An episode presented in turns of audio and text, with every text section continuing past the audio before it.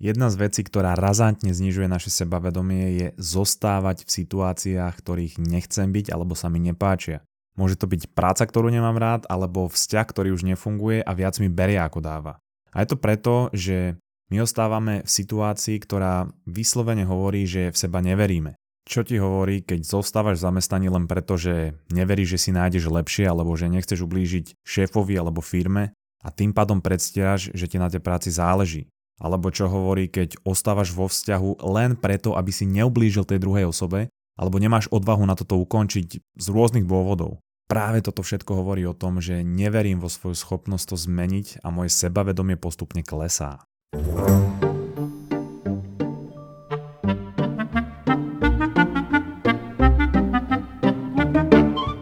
Takže v dnešnej epizóde budem hovoriť o úplných základoch sebavedomia, prečo ho väčšina ľudí zle chápe a čo robíme na dennej báze, čo podkopáva naše sebavedomie. A vysvetlím to na dvoch konkrétnych príkladoch a keď už budeš sebavedomie chápať, tak na konci dám konkrétne základné kroky, ako svoje sebavedomie zvýšiť, alebo ako na ňom aspoň pracovať. A čerpám hlavne z knihy Six Pillars of Self-Esteem od Nathaniela Brandna, tiež od Charlieho Huperta z Charisma on Command a samozrejme, že aj z osobného života a tiež z rôznych eh, prednášok. Samozrejme na všetko nájdeš eh, odkaz v podcastovej aplikácii Mamaragan a keďže bolo toho materiálu veľa, tak v epizóde hovorím o úplnom základe sebavedomia. Keď ti to bude dávať zmysel, keď ti na konci tejto epizódy úplne vypáli v hlave, že wow, jaj, a ty si povieš, že ja chcem ešte, ja chcem ísť ešte hlbšie, tak na našom Patreone alebo pre prémium členov v aplikácii Mamaragan samozrejme odkazy na obidva nájdeš zase v popise epizódy, tak tam bude bonus tejto epizóde a hovorím bonus, ale je to skôr ako ďalšia celá epizóda, kde pôjdem ešte hlbšie a zároveň to skombinujem s takými hackmi ohľadne sebavedomie, takže to bude taká nástavba na tento úplný základ, ale najprv treba tie základy zvládnuť, tak poďme na to. Existuje také nedorozumenie v oblasti sebavedomia. A ono to vychádza dokonca z toho slova samého sebavedomie. Znamená, že som si vedomý sám seba. Ako si obrovské množstvo ľudí interpretuje, sebavedomie je, že človek musí mať brutálne kvality a byť neskutočný borec, mať eh, sixpack, ktorý má 10 kociek na bruchu, vedieť zabehnúť 12 minútovku v rekordnom čase, založiť 3 firmy a zároveň vedieť byť virtuóz v hre na kapesnú harmoniku a na chrbte mať vytetované počinsky, nikdy sa nevzdávaj a pod tým svoje meno, dátum narodenia a draka a 90% dňa nosí cyklistické okuliare a my potom predpokladáme, že sebavedomie je to, že tento človek si je vedomý týchto svojich kvalit a to sa prenáša do jeho sebavedomia. A ja nehovorím, že taký človek neexistuje, ale zdravé sebavedomie, ako to hovorí aj Nathaniel Brandon v knihe, znamená byť si vedomý svojich chýb a nedostatkov, vedieť si ich priznať a prijať a vedieť si ich aj odpustiť a snažiť sa na nich pracovať a neskrývať ich, pretože ak si človek nevie priznať svoje chyby, tak sa z nich nevie ani poučiť, pretože mozog je nastavený tak, aby ukladal hlavne naše chyby a silné emócie, čiže nejaké silné vypeté emocionálne zážitky, čo sú teda aj tie chyby, aby sme v podobných situáciách na budúce zareagovali pohotovejšie, lepšie a má to evolučný zmysel, pretože tým pádom to zvyšuje našu schopnosť prežiť. Ak mi ale moje ego hovorí, skrývaj svoje chyby, nehovor o nich, nedávaj im priestor na to, aby som sa s nimi vysporiadal, ale zároveň mi ich mozog bude pripomínať, pretože to v mozgu až tak vypnúť úplne neviem, tak toto je pre mňa jedna z definícií pekla. A ďalšia je napríklad dať si extrémne pálivé čilikon kárne na verejnom mieste a potom nevedieť nájsť záchod a nájsť iba tojtojky bez toaletného papiera. A ver mi, Puh. no keďže to teraz nevidíš, tak ti iba dovysvetlím, že som si utrel studený pod čela a hodil som ho do strany. Ale naspäť k našim chybám. Naša prvotná reakcia je, a pretvorme si to do nejakej reálnej situácie v živote. Predstav si, že si na jarmoku v Šuranoch alebo v úľavoch nad Žitavou, neviem teraz, kde býva ten jarmok, No a sú tam stánky, kde ľudia prezentujú samých seba a svoj život vo forme fotiek, ktoré sú naskladané vedľa seba. No a ostatní chodia a pozerajú sa na tie fotky a na životy iných. No a zrazu sa pristavíš pri nejakom stánku so zaujímavými fotkami, ale vidíš, že niektoré fotky tam chýbajú a týpek, čo ich vystavuje, je nervózny, drží niečo za chrbtom, tak mu povie, že kam, počúvaj, akože dobrý život a fotky, ale vidím, že tu máš len samé pozitívne veci a nejaké polička sú prázdne a vidím, že niečo drží za chrbtom, tak to je snad jasné, nie? To je trošku trápne. A on že, čo, nič, nie, ja nemám nič za chrbtom, to si nevšímaj. tu si pozeraj tieto vystavené, to sú dobré, ne? Tak ty mu povie, že no dobre, ale to ja si neviem urobiť obraz o tvojom živote len z tých pozitívnych a on ti povie, že prvom rade neviem, prečo by som ti mal ukazovať svoje chyby a keď sa ti nepáči, tak nech sa páči, môžeš ísť hen k tomu typkovi oproti. A ty si iba povieš, že pff, celkom debila. Ideš tomu typkovi oproti v cyklistických okuliároch, no a prídeš jeho stolu a vidíš tam rôzne fotky, vidíš fotky, ako hraje na harmoniku, ako dostal hnačku z Silicon Car na festivale v Tojtojkách, ako si necháva ožratý tetovať draka na chrbát a, a teba to hrozne baví, lebo vidíš, že ten typek je autentický, vidíš, že je so svojimi chybami v pohode a že ich dokázal prijať a prezentovať ich ako úplný prezident v cyklistických okuliároch. Čo tým chcem povedať je, že ak nedáš priestor tomu prijať svoje chyby, poučiť sa z nich, odpustiť si za ne a vedieť sa za ne postaviť aj pred inými ľuďmi, tak to do určitej miery nielen, že zmení prístup k iným ľuďom, ale aj prístup k sebe samému. Čo je dosť podstatné, pretože sebavedomie v prvom rade vychádza z tvojho prístupu k sebe. Ak vieš k sebe dobre pristupovať ty, to potom dáva signál okoliu, ako majú pristupovať tebe oni. Čiže ak chceš zlepšiť svoje sebavedomie, musíš zmeniť svoj postoj k svojim nedostatkom, k svojim chybám a musíš najprv zlepšiť vzťah sám so sebou. A cestu k tomu, ako to spraviť najlepšie a najjednoduchšie, pochopíš na ďalšej situácii z bežného života, ktorá bude rovnako reálna ako ten jarmo, ktorý som pred chvíľou opisoval. Ale na začiatku stačí, keď e, sa zhodneme na jednej veci a to je, že to, ako sa rozprávaš a zaobchádzaš s tvojimi kamošmi, ovplyvňuje váš vzťah. To je úplne jasné. No a teraz si predstav, že máš kamoša, ktorý sa volá Ľudovít a ste kolegovia v práci, takže ste nútení byť neustále spolu. Zaučaš ľuda v nejakej novej oblasti a samozrejme ľudo je vo veľa veciach nový, tak bude robiť kopu chýb. Ty ale vieš, že ľudo robil chyby aj v minulosti v rôznych oblastiach a už ti to lezie na nervy. Za každú chybu mu extrémne vypiskuješ, povedzme ľudo zle zaúčtuje nejakú položku, ty si to všimneš a okamžite sa rozčúli, že začneš. Ľudo, ty si tak neschopný blb, vždy musíš niečo posrať a mňa už to nebaví. Tento prístup ale ľudovi veľmi nepomáha a absolútne ho nemotivuje a preto robí chyby aj ďalej a tvoja frustrácia narastá. A tebe vadí na ľudovi už všetko.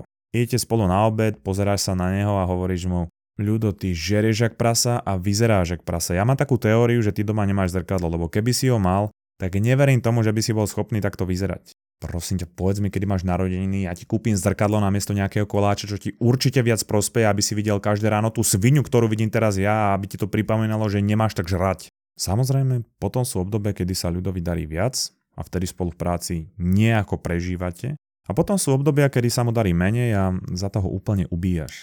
A ako som povedal, ľudovi sa v niektorých veciach aj darí, ale napriek tomu, to ako sa k nemu správaš mu na pravidelnej báze znižuje sebavedomie. Osoba, s ktorou trávi veľa času, mu stále nahlodáva integritu a dáva mu najavo, že je neschopné, nešikovné prasa. Dobre, najprv sa zamyslí nad tým, či je tvoj vzťah s ľudom dobrý, ako sa ohľadne teba cíti asi ľudo a či je toto dobrá stratégia správania sa k ľudovi ak sa s ním musíš stretávať každý deň. Ak nežiješ v odlišnej realite ako ja, tak si pravdepodobne povieš, že tvoj vzťah ľudový nie je dobrý, že pôsobíš na ľudách toxicky a pravdepodobne by bolo lepšie, keby sa snažíš s ľudom vychádzať, keď zoberieš do úvahy, že spolu musíte tráviť veľa času. Dobre, na tomto sme sa zhodli, virtuálne si s tebou podávam ruku. Hmm, aj pri virtuálnom podaní ruky máš veľmi dobrý stisk. Puf, rešpekty sebavedomou pôsobiaca osôbka. No ale teraz, zhodli sme sa na tom, že ak sa k niekomu správaš otrasne, tak budete mať otrasný vzťah a budeš pre neho toxická osoba. Najmä, ak ste nutení tráviť spolu veľa času. Čo ťa núti si myslieť, že je nejaký rozdiel v tom, ako sa bavíš sám so sebou, alebo sama so sebou? Úplný paradox je, že podstatnú časť dňa trávime správaním sa tak, aby nás všetci naokolo mali radi, upravujeme naše správanie, snažíme sa, počúvame podcasty o charizme s primitívnym humorom, Snažíme sa tieto veci aplikovať, aby sme boli obľúbenejší. Aj v škole za niekoho, koho sa snažíme zaujať, napíšeme domácu úlohu. V robote mu podržíme dvere, pozveme ho na obed, odnesieme ho tam na rukách, pričom mu budeme hovoriť, ako dnes krásne vonia a pritom ho ešte budeme škrapkať na chrbte a masírovať mu perineum. V podstate poloboch, čo sa týka správania sa k druhým. A potom prídeme k osobe, ktorá je v našom živote najdôležitejšia, v tomto prípade sme to my, a zapíname naše správanie ako k ľudovi. Kolegyňu viem pochváliť za to, ako si zladila kabelku s farbou očí a, a seba bičujem celý deň za to, že som si nedokázal zavezať šnúrky námornickým uzlom. Keď sa nám niečo podarí, tak si hovoríme, že pff, to, to musela byť náhoda. A ak sa nám niečo nepodarí, tak samozrejme naša vina, ubíjame sa za to niekoľko dní. A veľmi podobne to funguje s otázkami. Náš mozog je totiž to perfektne fungujúci stroj a keď mu dáme otázku, tak on nám odpovie. Ak sa ho po nejakom neúspechu opýtam, Ježiš, prečo všetko vždy tak poseriem? Prečo sa mi nemôže niekedy niečo podariť? A náš mozog, on s nami nemá absolútne zľutovanie a povie, čo ja viem, lebo si lúzer, alebo veď sa pozrie do zrkadla. Jop, keď mu dáš takú tupú otázku, tak on ťa zdisuje. Keď mu dáš šancu ťa zdisovať, on ťa zdisuje. Keby sa ho ale namiesto toho spýtaš, čo môžem spraviť lepšie, aby som mal v budúcnosti lepší výsledok, on zase nie je úplne tupelo, že ti na to nebude vedieť odpovedať. On ti určite na to niečo povie, určite niečo vymyslí. A to, ako sa sám so sebou rozprávaš, ako k sebe pristupuješ, má obrovský, ak nie najväčší dopad na to, aké máš sebavedomie a aké máš vzťahy. Ak máš s niekým nahovno vzťah, povedz mi, ako budeš mať o ňom asi mienku. A keď máš nahovno vzťah so sebou, tak to vedomie o sebe, respektíve sebavedomie, bude tiež nízke. A zase, ak mi s niekým nie je dobre alebo nemám s ním dobrý vzťah, budem hľadať niekoho iného, s kým je lepšie. Čiže keď nemám dobrý vzťah so sebou, budem to kompenzovať hľadaním osoby, ktorá bude vedieť byť so mnou namiesto mňa. Potom sa ale môže stať aj to, že nebudem vedieť byť sám so sebou. Bude problém ísť na prechádzku a byť so svojimi myšlienkami, pretože sám seba nemám ráda, neviem sa počúvať budem sa obávať samoty, takže vždy, keď budem sám, budem potrebovať nejaké rozptýlenie, a podcast, hudba, audiokniha alebo čokoľvek, porno. A to vytvorí nezdravé vzorce správania aj vo vzťahoch s ľuďmi naokolo. Ďalšia vec je aj to, že ak nemám o sebe veľkú mienku, tak to ovplyvní aj to, akého partnera si v živote hľadám. Môžem vyhľadávať podvedomé, toxické alebo nevhodné vzťahy, pretože mám pocit, že si nezaslúžim niekoho lepšieho. Ale poďme ešte trošku ďalej. Doktor Ivan Joseph definoval sebavedomie ako skill veriť v seba, že dokážem dosiahnuť akúkoľvek úlohu bez ohľadu na to, aké budú vysoké prekážky. To je niečo, čo súvisí s tým, ako my vnímame to, čo môžeme v živote dosiahnuť. A to je zase koncept Tonyho Robinsa. Zase pripomínam, všetky odkazy budú v aplikácii Mamaragan. Predstav si človeka, ktorý má nižšie sebavedomie, to znamená, že jeho viera v to, čo môže dosiahnuť, je žalostne malá. Na základe tohoto si bude tvoriť nejaké ambície. Čiže z nízkeho sebavedomia pramenia nízke ambície. Nízke ambície znamenajú, že akcia, ktorá z nich bude prameniť, bude o ničom, slabá a bez nejakej možnosti vyprodukovať signifikantný výsledok. A ak je slabá akcia, tak výsledok tým pádom bude ešte slabší alebo žiadny. No a nakoniec, ak na základe svojich akcií nevidím žiadne výsledky, tak to zníži moje sebavedomie, čo bude musieť zase upraviť moje ambície. A tak vzniká taká slučka, kedy nesmerujem absolútne nikam v živote. Ak si to ale vezmeš naopak, že zmeníš prístup k sebe a svoje sebavedomie budeš mať o niečo vyššie, stúpne ti aj mienka o tom, čo môžeš dokázať. Aj akcia, ktorá potom bude následovať, bude kvalitnejšia. Tým je vyššia šanca, že bude lepší aj výsledok. Ak ti lepší výsledok nezvyši sebavedomie, tak ti nepomôže ani zabehnúť 12 minútovku v rekordnom čase. No a ja dúfam, že na základe tohoto máš nejakú predstavu o tom, čo je taký, povedzme, základ sebavedomia, tak prejdeme rovno na konkrétne veci, ktoré si z toho môžeš zobrať. V prvom rade je teda dôležité nebrať chyby, ktoré robím ako súčasť nejakej mojej identity lúzra, ale skôr ako lekcie, ktoré mi slúžia na zlepšenie. Skrývanie a ignorovanie tých chýb a nedostatkov poukazuje na moju neistotu a akceptovanie a priznanie tvorí zase naše sebavedomie a integritu, hlavne v našich očiach, ale aj v očiach ľudí naokolo. Ďalšia dôležitá vec je snažiť sa budovať si lepší vzťah k sebe samému. Najviac času tráviš sám so sebou a preto by si mal dať najviac energie do budovania vzťahu samého so sebou. Čiže ja to poviem úplne jednoducho, zmeniť prístup správania ku sebe ako k ľudovi na prístup, aký máš k ľuďom, ktorých chceš zaujať. A to samozrejme súvisí aj s tým, o čom sme sa bavili ďalej, čiže zameriavaj sa na to, ako sa bavíš sám so sebou a aké si dávaš otázky. Ak chceš niekoho zaujať, tak mu nebudeš nadávať, nebudeš ho odsudzovať za jeho chyby a nebudeš mu dávať otázky typu prečo je také zlyhanie, jak môže byť taký tupý, skús sa na to pozrieť takto. Ďalšia základná vec, sebavedomie nevychádza z toho, čo ukazuješ druhým, ale z toho, čo ukazuješ sebe. Čiže tvoju integritu a osobnosť tvorí to, čo robíš, keď sa nikto nedíva.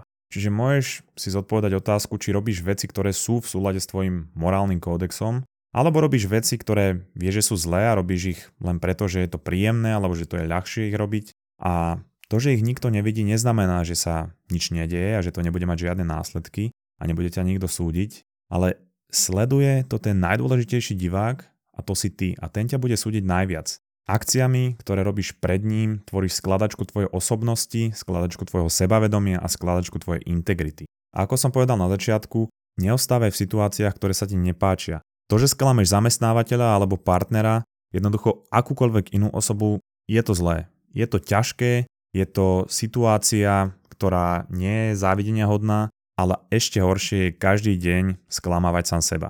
Čo v podstate robíš je, že vkladáš utrpenie do svojho života, aby si nenarušil komfort niekoho iného. Čiže tu je iba otázka, či dáš prednosť sebe alebo komfortu tvojho partnera, tvojej firmy, tvojho šéfa.